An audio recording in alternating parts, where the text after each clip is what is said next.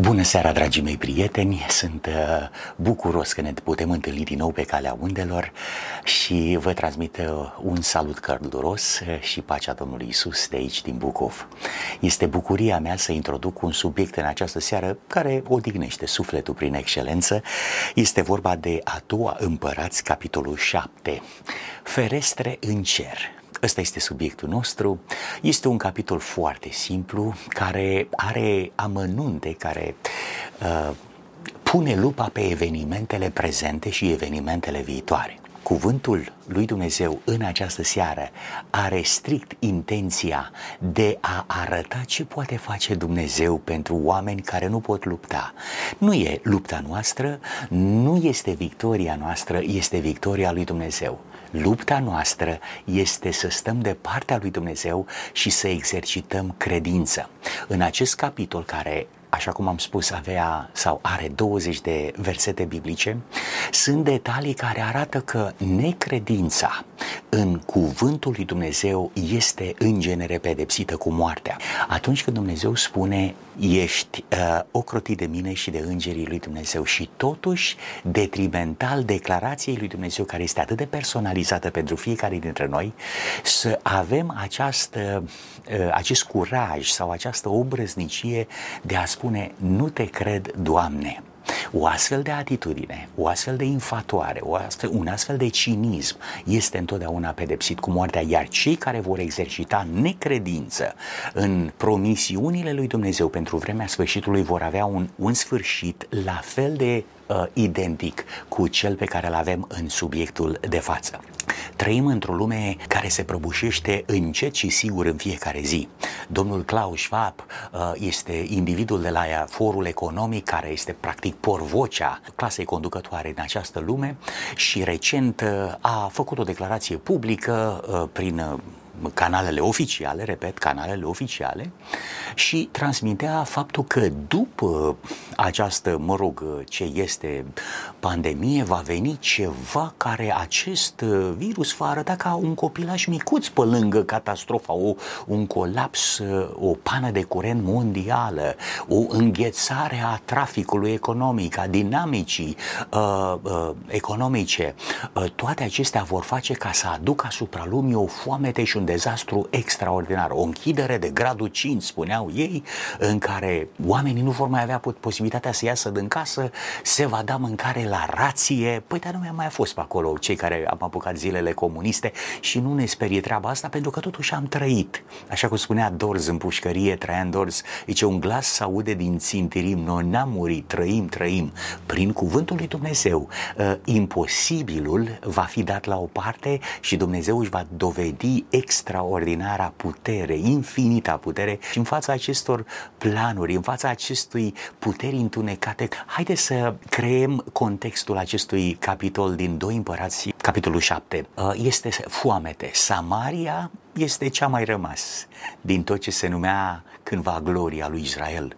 Împăratul, un om care oscilează între credință și necredință, vede că zidurile nu sunt suficiente. Asirienii, o tabără imensă pentru cei care, mă rog, vă este mai greu să înțelegeți cât de puternică era armata siriană, aș asocia-o cu, practic, generațiile următoare care aveau să se tragă din ei și nu numai din ei, uh, armata otomană. Când veneau ăștia, erau peste tot, erau pusderie.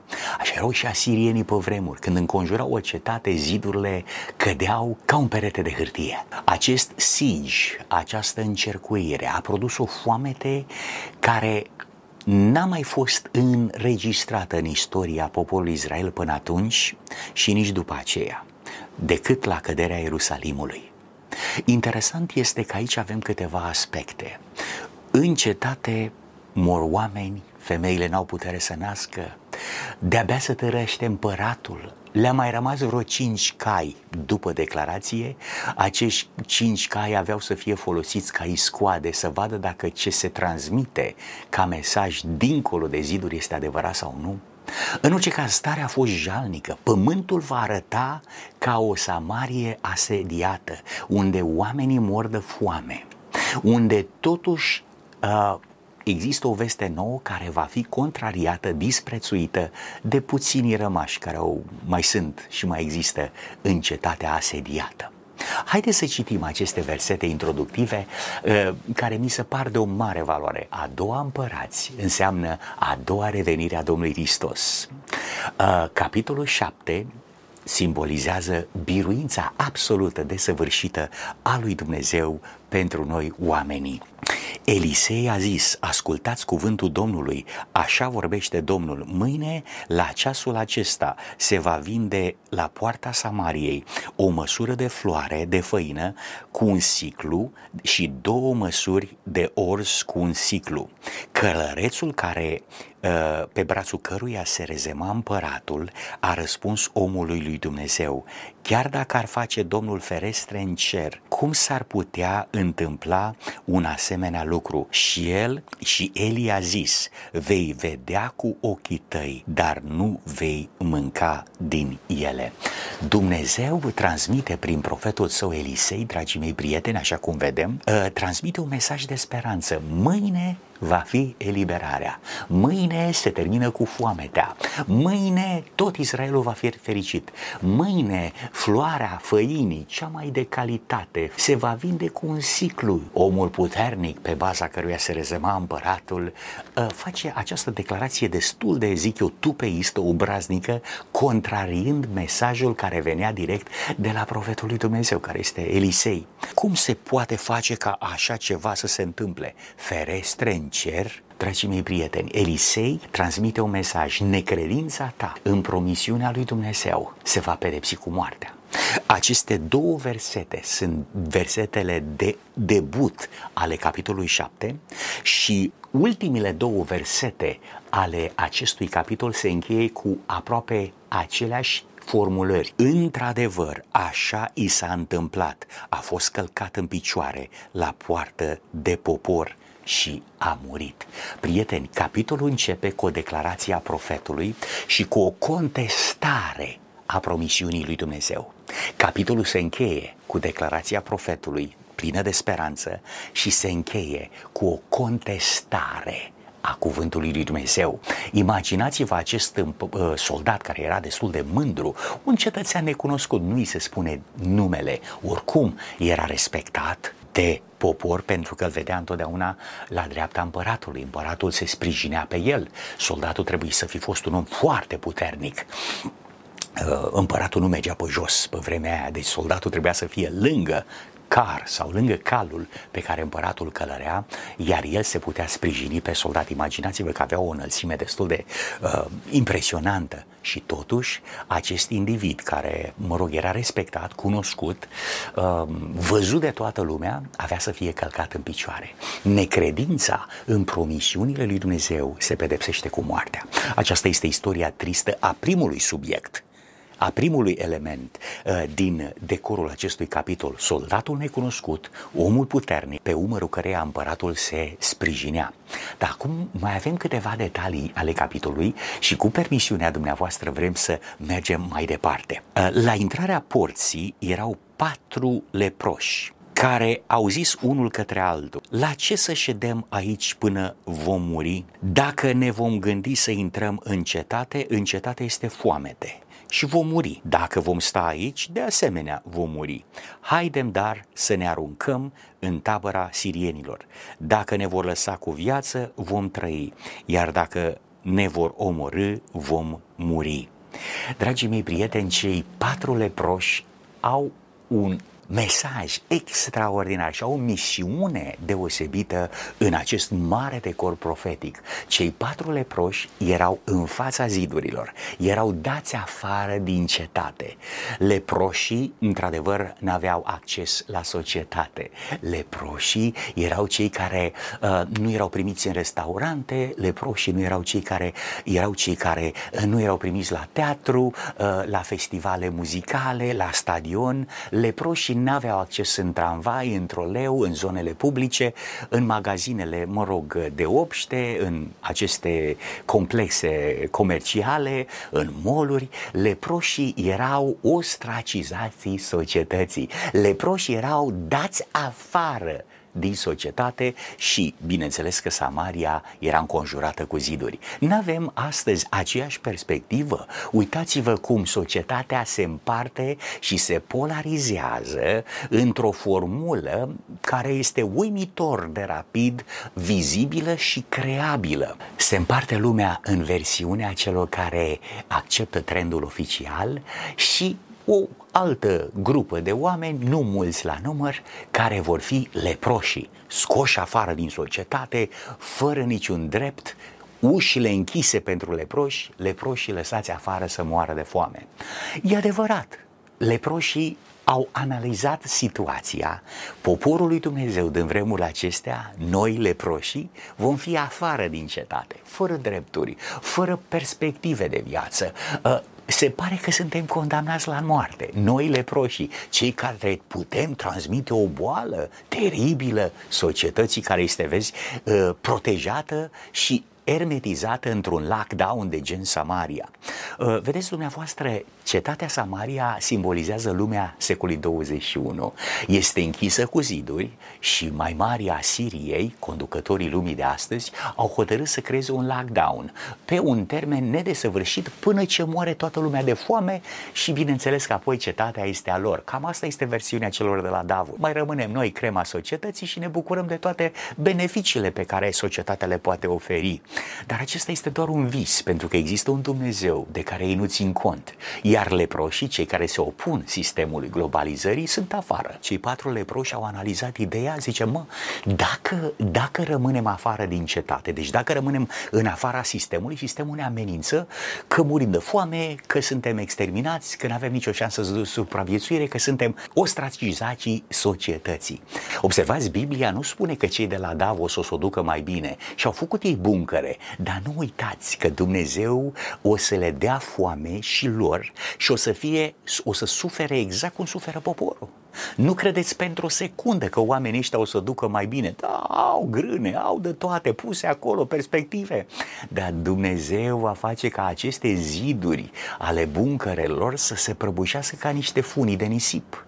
Așa că eu cred în Domnul, cred în Domnul Isus, cred în atotputernicia Mântuitorului nostru, cred în atotputernicia Tatălui nostru din cerul care i-a dat Fiului Său autoritatea supremă în întreg Universul ca să dezvolte planul de mântuire și să mântuiască pe oameni. Deci cei patru leproși spuneau, dacă intrăm înăuntru, vom fi omorâți de sistemul noi ordini mondiale. Dacă stăm aici în afara zidului, și așa nu avem nicio șansă. Și și-au asumat un risc. Vedeți, dragii mei, lecția de credință în, din acest capitol și-a asumat, și-au asumat un risc. Leproșii au venit uh, și au zis, mergem în tabăra asirienilor. De va fi să murim, vom muri. De va fi să trăim, vom trăi. Și-au asumat riscul. Și asta este calitatea omului credincios. Un om credincios care merge bazat pe promisiunile lui Dumnezeu își va asuma întotdeauna riscul de uh, a muri sau a trăi și se va, va călca în Iordan, va călca în Marea Roșie până ca această Mare Roșie să fie deschisă. Bineînțeles că Marea Roșie a fost deschisă uh, înainte ca ei să pășească, dar oricum li s-a cerut să intre cu picioarele în mare. Tot așa a fost și cu trecerea Iordanului. Avem Marea Roșie de trecut și sper că am trecut-o prin credință și am devenit oameni temători de Dumnezeu când am ieșit din lumea aceasta. Am trecut Marea Roșie pentru că am ieșit din Egipt, ne-am botezat și apoi trebuie să mai fim botezați cu prezența Duhului Dumnezeu și trecem Iordanul. Iordanul ceresc care ne va transpune dincolo în societatea angelică a Mării de Cristal, unde tronul alb al lui Dumnezeu, infinit de prezența sa, ă, ne va primi cu bucurie, fii și fiice, cei patru leproși, care vin din cele patru colțuri ale pământului. Aceasta este prima dimensiune profetică a celor patru leproși care uh, vin de la est, de la vest și stau la masă cu Avram, așa cum spunea Domnul Isus, iar fii împărăției sunt dați afară. Dar o altă dimensiune a celor patru leproși este faptul că acești leproși sunt gata să întâmpine moartea, dar nu doresc să renunțe. Vedeți dumneavoastră, dorința de a trăi, dorința de a, a exista, ă, îi, îl împinge pe om în a-și asuma riscul total, acum ori niciodată. Și așa au făcut și acești patru leproși. S-au dus în tabăra asirienilor, au plecat uh, în Amurg să se ducă în tabăra asirienilor și când au ajuns la uh, intrarea taberei sirienii, sirienilor, iată că nu era nimeni. Interesant este că aici descoperim momentul cheie. Cei patru leproși ajung în tabăra de care se știa că este o tabără extrem de puternică, iar moartea e sigură dacă Dumnezeu nu intervine corect. Și iată că nu era nimeni. Toți acei dușmani reali și, inima, și imaginari care existau în procesul de judecată și de estimare a riscului unei astfel de acțiuni în mintea uh, leproșilor, toate aceste elemente, toată această logică umană a dispărut, prietenii mei, dintr-o dată. Tabăra asirienilor era goală. Mâncare peste tot, haine, argint, bogățiile lumii. Au intrat, au mâncat și după ce și-au săturat foamea, s-au îngădit și la haine. Știți, înainte de haine este stomacul. Noi astăzi mergem la mall, cumpărăm haine și așa mai departe, că suntem sătui. Dar să știți că va veni o zi în care haina va deveni un element secundar, când mâncarea este chestiune de supraviețuire. Așa au făcut leproșii. Nu erau interesați de estetica lor, că arătau dezgustător, nu? Dar s-au dus să mănânce și după ce au mâncat au zis, mă, avem nevoie și de haine. S-au dus să luat haine, le-au ascuns, au luat comori, au luat și la un moment dat zice, mă, nu e bine ce facem. Spune versetul, Domnul făcuse să se audă în fața sirienilor un vuiet de cară, un vuiet de cai, vuietul unei mari oștiri și își a, ziseseră unul către altul, împăratul lui Israel a tocmit împotriva noastră pe împărații hetiților și pe împărații egiptenilor ca să vină să lupte împotriva noastră. Și s-au sculat, au luat-o la fugă în Amurg și au lăsat corturile, caii, măgarii, tabăra așa cum era și au fugit ca să scape viața. Iată pe asirieni, cei care, mă rog, se considerau stăpânii lumii, fugind ca să scape viața. De fapt, dacă vă uitați în tot capitolul 7, ăsta este un război psihologic, dragii mei prieteni. Ăsta este un război la nivelul minții. Împăratul din cetate credea ceva, oamenii care mureau de foame în cetate credeau și ei ceva, ostracizații, aruncații din societate, după legile care se dau astăzi în fiecare țară, se vorbește că toți cei care nu accept, acceptă aceste nume celebre, nu? complexe farmaceutice și așa mai departe, uh, sunt amenințați că nu vor avea șansa să meargă la școală, nu vor avea șansa să meargă așa în societate și vor, fi, vor deveni leproși societății, cei patru. Da, Biblia ne spune că uh, vor fi și leproși la sfârșitul lumii și să nu credeți dumneavoastră, da, leproșii vor avea tendința de a muri de foame, adică de a, de a flămânzi, dar nu de a muri de foame. În timp ce cei din cetate care sunt protejați de sistem, și ei sunt amenințați cu moartea. Așa că Dumnezeu este foarte imparțial și obiectiv. Iar uh, când vine foamea, dragii mei, pe pământul ăsta, la sfârșitul lumii, care e acum, uh, foamea asta vine peste toată lumea. Și veți vedea că vine foamea și peste asirieni, așa cum s-a întâmplat. Deși în mintea, în mintea leproșilor era un război psihologic, băi, dacă trăim, trăim, dacă murim, murim, dușmanul era vivid, era real în mintea lor, tot așa, dragii mei prieteni, ă, se întâmplă și în cetate. Un război psihologic al credinței sau al necredinței. Observați, cel mai puternic soldat din cetate avea să-l păzească pe împărat, bodyguardul, da? Și uitați-vă la el că și în mintea lui, deși era un om puternic, cu armă și cu sabie, era un om care trăia în descurajare, un om care avea o gândire morbidă, murim. Chiar dacă nu vrea să dea pe față că avea o tărie de caracter deosebită, totuși necredința îl copleșise și avea să facă o declarație detrimentală profetului Elisei, care era și el în cetate. Așa că asirienii la fel aveau și o părere. Zice, li se părea lor sau își închipuiau, vedeți, Dumnezeu în Biblie, în capitolul 7 din Împărați 2, relevă care era războiul psihologic în, în, în mintea asirienilor. Ei credeau că împăratul Israel a plătit pe heti și pe egipteni să vină împotriva lor. De ce credeau așa? Era un proces psihologic. Ei înșiși pierduseră bătălia la nivelul minții. Deci, atenție, bătălia pentru cer Bătălia pentru împărăția lui Dumnezeu nu este neapărat că avem pâine sau nu avem pâine, se trage cu pușca sau nu se trage cu pușca, unii omoară pe alții, nu. Bătălia pentru cer, dragii mei prieteni, este bătălia care se duce în minte, în laboratorul creierului nostru, între credință și necredință. Necredința ne face să ne imaginăm lucruri care nu sunt reale și pentru care Dumnezeu n-a produs nicio evidență a apărării sale și există credința, bineînțeles, aduce evidențele raționale bazate pe intervenția lui Dumnezeu. Atenție, lupta nu se dă între cei de la Davos și omul anonim de pe stradă. Lupta se duce între credința mea în Dumnezeu și în ceea ce nu văd și credința uh, în ceea ce se vede și e palpabil.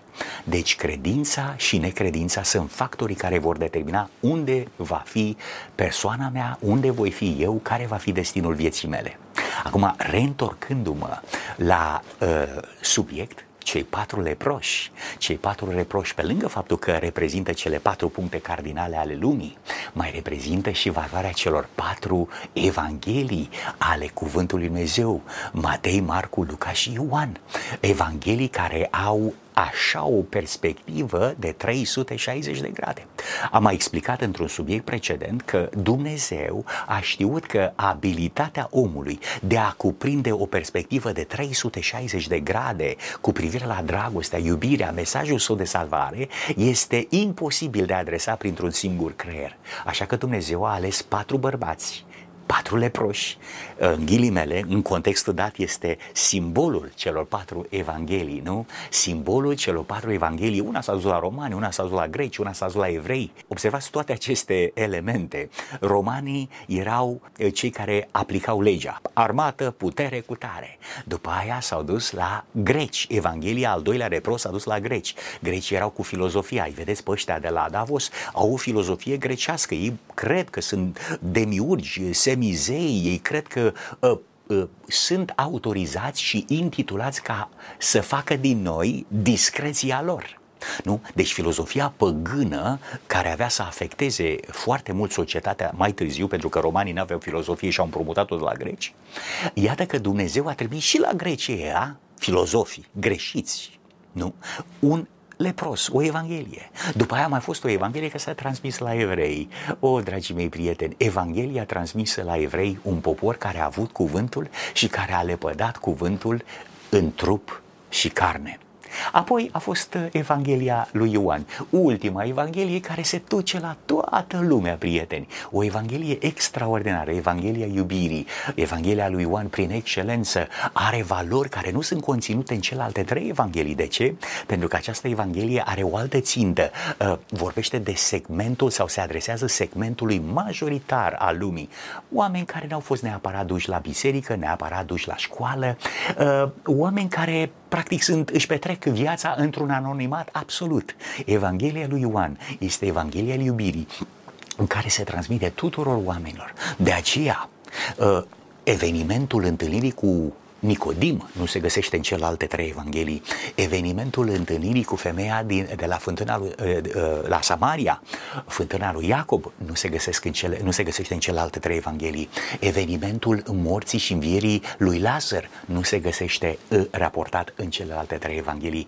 De aceea Ioan este superbul, este cireașa de pe tort a celui mai frumos, extraordinar mesaj de bucurie și de speranță pe care Dumnezeu l-a dat oamenilor, Evanghelia lui Ioan.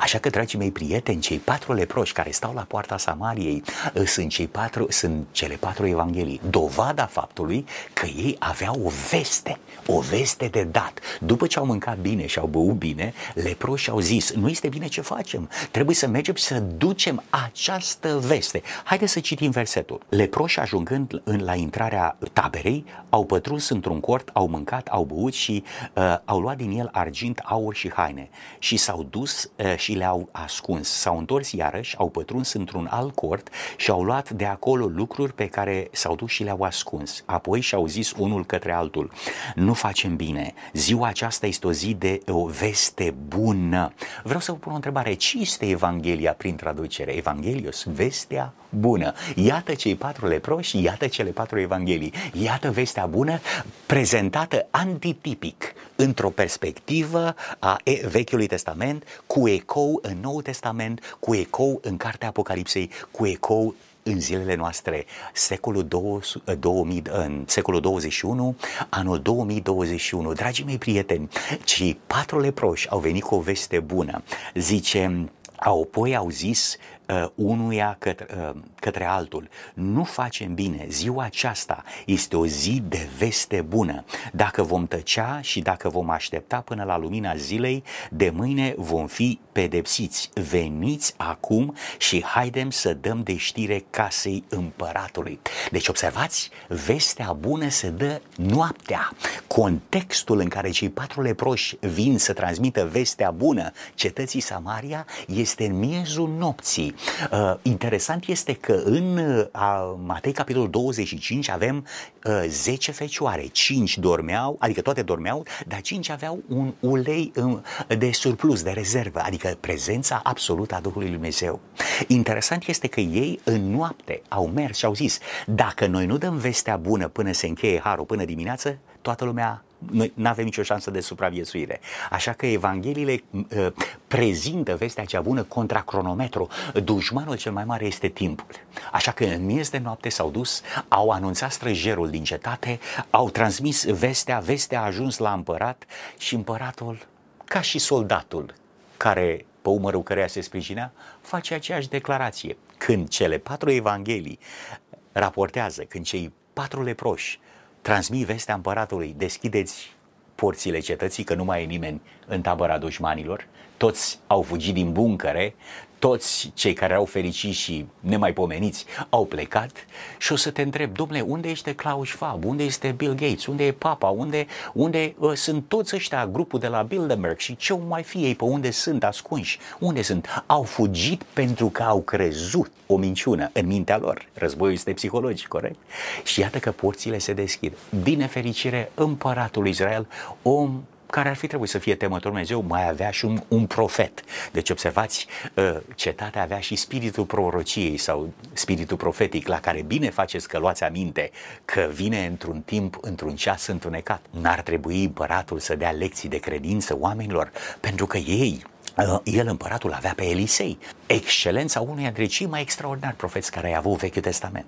Și totul spune, a, vă spun eu că asta este o jmecherie a împăratului Asiriei. În loc să primească vestea bună, o întâlnește cu rațiunea și logica umană. Nu se poate așa ceva. Practic, împăratul spune și el exact așa cum spunea soldatul. Zice, au întins o cursă, s-au retras ca să ne prindă, știu că ne e foame, și zice, ne ducem acolo să mâncăm și în timp ce mâncăm, mâncăm ne omoară pe toți.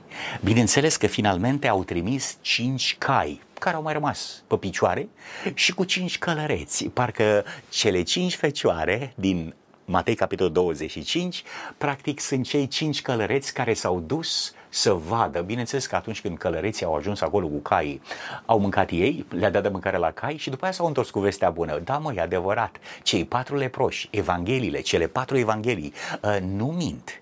Oamenii care noi am dat afară din societate pentru că n-au vrut să urmeze trendul oficial, dau o veste bună. Prieteni, cei patru leproși sunt oamenii care vor fi închiși de lumea aceasta în afara zidurilor cetății. Țineți minte ce vă spun. Vom deveni lepra societății pentru că nu acceptăm cu cucuta, pentru că nu acceptăm mușcăciura șarpelui. Dar să știți că așa leproși cum suntem, prin credință în Dumnezeu, nu vom muri, ci vom trăi.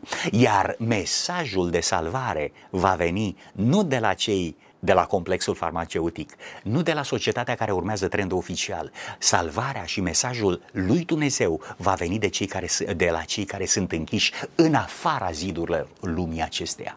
Nu vom avea șansa să trăim, nu vom avea șansa să uh, uh, ne amestecăm cu cealaltă structură, cu majoritatea structurii sociale. Nicio problemă. Dacă Dumnezeu este de partea noastră, cine va fi împotriva noastră? Așa că, prieteni, lecția aceasta din această seară este o lecție plină de speranță și de credință.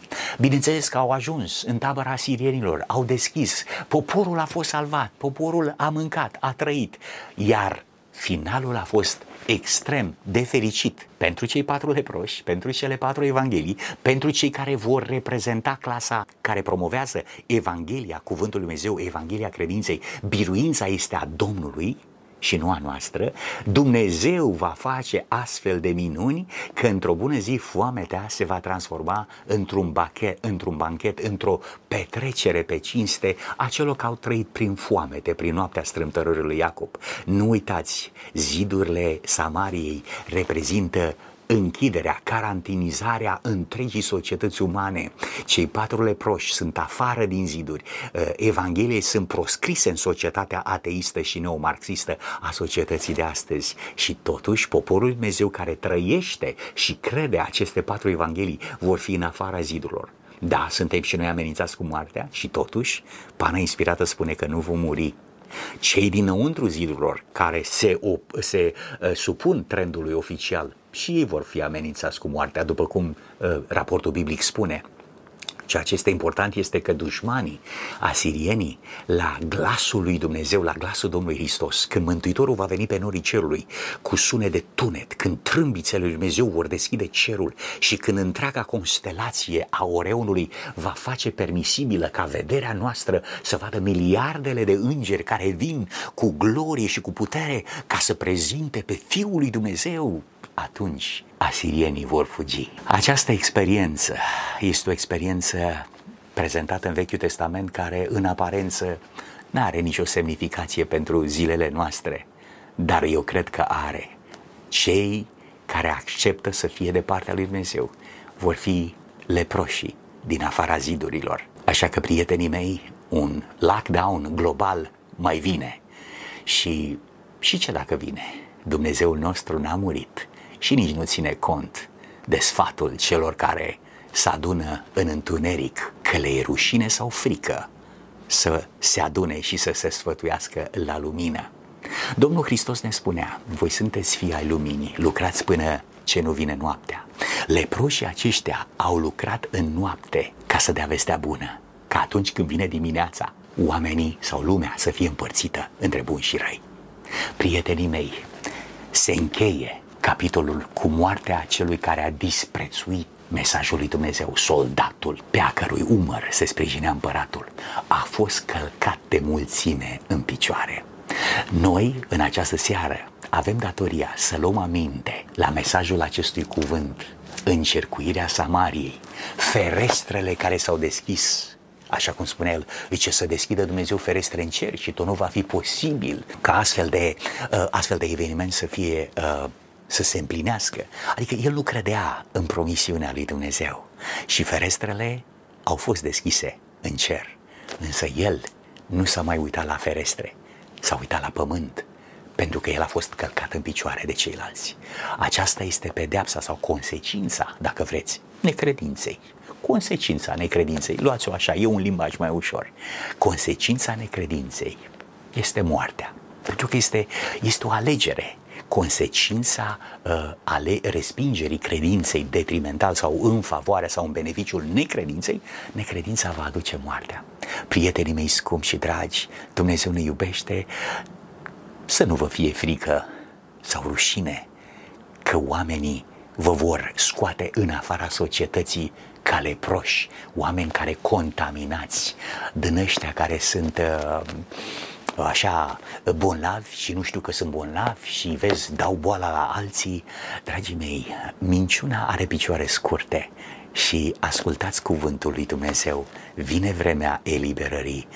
Mai bine lepros și cu Dumnezeu decât uh, aparent fără boala leprei, închis în zidurile uh, ermetice ale Samariei, lumii acesteia, la fel de muritor de foame. Știți care va fi diferența între leproșii care sunt în afara societății, care nu mai au dreptul la uh, o cafenea, o bere, cu tare, sport? Uh, sincer, nu sunt interesat în chestii de genul ăsta. Diferența între leproșii care vor fi lăsați afara din societate și cei care sunt în interior este că leprosul are o speranță și are un mesaj. Și el moare de foame sau este amenințat cu Uh, uh, moartea sau cu fometarea. Dovada cuvântului Dumnezeu spune că ei nu vor muri. Iar cei din lăuntru n-au nicio speranță. Deci, finalmente, diferența între le, noi, leproșii din secolul 21, care vom fi lepădați de societate cu dezgust, pentru că nu am acceptat compromisul la nivel mondial, așa că mai bine lepros cu speranță în Dumnezeu, crezând Evanghelia interzisă, interzisă de cercurile oficiale ale mass mediei, interzisă de societate. Mai bine cu această Evanghelie a lui Dumnezeu, cu speranța în promisiunea lui Dumnezeu, decât în lăuntru zidurilor, protejați de un sistem care finalmente se va prăbuși și care n-a nicio speranță pentru viitor. Aici este marea bucurie. În această seară am avut privilegiu de a mai scoate o rază de lumină această comoară a cuvântului lui Dumnezeu. Bunul Tată Ceresc să ne ajute să apreciem valoarea acestei perle, uh, acestei speranțe care ne este prezentată pentru că Dumnezeu ne iubește și Dumnezeu vrea să mergem prin credință. Dacă te simți lepros, mesajul a fost pentru tine. E noapte, dă vestea cea bună celor din jur. Sunt suficient de mulți oameni în jurul tău care au nevoie de un suport moral. M-am întâlnit în călătorile pe care le-am făcut în Europa cu foarte mulți oameni dezamăgiți și toți aveau nevoie ca moralul, credința să fie ridicată. Fi parte din procesul misionar al lui Dumnezeu, fi parte din lucrarea lui Dumnezeu, fi parte din clasa acelor care ridică sau înseninează fețele celor căzuți la pământ și prăbușiți în descurajare. Fii tu în această seară unul dintre reproșii care are ceva bun de zis despre ziua de mâine. Domnul Isus Hristos vine și ne așteaptă un banchet pe cinste. Nu factorul burtă, nu factorul stomac este elementul de atracție spre cer. Dar dacă vine foametea, vine foametea și după cuvântul lui Dumnezeu care nu se va găsi și vine foametea și după mâncarea fizică de întreținere a existenței zilnice. Dar fi leprosul care dă vestea cea bună. Patru leproși au venit și au salvat întreaga lume. Dragii mei prieteni, marea strigare nu va fi dată de oamenii de lux, care au terminat școli universitare sau, uh, mă rog, prin excelență super sofisticați în filozofia creștină. Ce trist, nu-i așa? Mai nou, creștinismul a devenit o filozofie. Nu? Înainte era o lecție de viață, creștinismul era ceva practic, ceva vital, ceva care te înviora și îți dădea viață. În atingerea ta ca lepros cu creștinul, erai vindecat de lepră. Nu, asta este lecția de viață a Domnului Hristos. Astăzi, prieteni, suntem aici și aș vrea ca din toată inima Dumnezeu să ne lumineze, să înțelegem că marea strigare se va da nici prin putere, nici prin tărie, ci prin Duhul meu, zice Domnul. În această seară, fi leprosul care aduce vestea bună. Fi omul care ridică capul descurajat. Fi omul soluție și nu omul problemă. Bunul Tată cere să ne binecuvânteze în seara aceasta, în primul rând cu prezența sa și apoi în ziua aceasta minunată de sabat. Și Dumnezeu să ne întărească în credință, Vă invit la un moment de rugăciune. Iubitul nostru Tată din ceruri, îți mulțumim în numele Lui Isus pentru tot ce ai făcut pentru noi. Recunoaștem că prin mila ta și prin dragostea ta ne-ai socotit vrednici să devenim leproșii tăi, leproșii lui Dumnezeu, leproșii din cele patru puncte cardinale care vor da marea strigare. Iubite Tată, îți mulțumim că ne-ai învrednicit cu acest mare privilegiu de a fi lepros al lui Dumnezeu. În această seară, cu un sentiment de nevrednicie, îți mulțumim că Tu ai ales să ne binecuvântezi cu prezența dragostei tale, cu prezența iubirii tale, cu prezența uh, Fiului tău Iisus Hristos și cu prezența Duhului tău Sfânt, ca să ne poți da putere, să ne poți întări în vremurile tulburi care vin. Foametea, închiderea cetății mondiale, Doamne, toate vin, dar noi știm că vine Isus. Dincolo de zidurile cetății, dincolo de ce se vede întunecat la orizont, noi vedem ferestre deschise în ceruri. De ce? pentru că am ales să te credem pe tine pe cuvântată. În numele Domnului Isus Hristos îți mulțumim, binecuvântează pe cei care sunt pe calea undelor, dezamăgiți, descurajați și fă tu, iubite Tată, ca în această seară, printre lacrimi, să te găsească pe tine, așa cum Maria Magdalena te-a găsit, Doamne Iisuse, atunci în grădină când te căuta. Te-a căutat printre lacrimi și te-a găsit printre lacrimi de bucurie. În numele lui Isus, Tată bun din ceruri, îți mulțumim pentru această seară. Amin. Dragii mei prieteni, în această seară vreau să fac câteva anunțuri. Mâine dimineață la Bucov ne întâlnim pe, ca, pe calea undelor sau în persoană. Uh, la ora 11 avem uh, o predică foarte interesantă, nu uitați școala de sabat 9.30, uh, verde intermitent. Este un mesaj foarte interesant, sper să fie debordant și cred că este debordant pentru că s-a muncit mult la predica asta. Verde intermitent susținut susținută de Edisa Dinu. După amiază, la ora 7, aveam un moment de părtășie, un program de laudă în care vom avea nu numai un studiu din Cuvântul Lui Dumnezeu, dar vom avea și o explozie de bucurie, cântări, poezii, vor crea ambianța și mediul propice locului de închinare al Bisericii lui Dumnezeu. Vă zic o seară bună, sunt Liviu Todoroiu și vă las în compania muzicii pregătite cu atâta suflet întotdeauna de tinerii de la Bucov. Domnul cu dumneavoastră!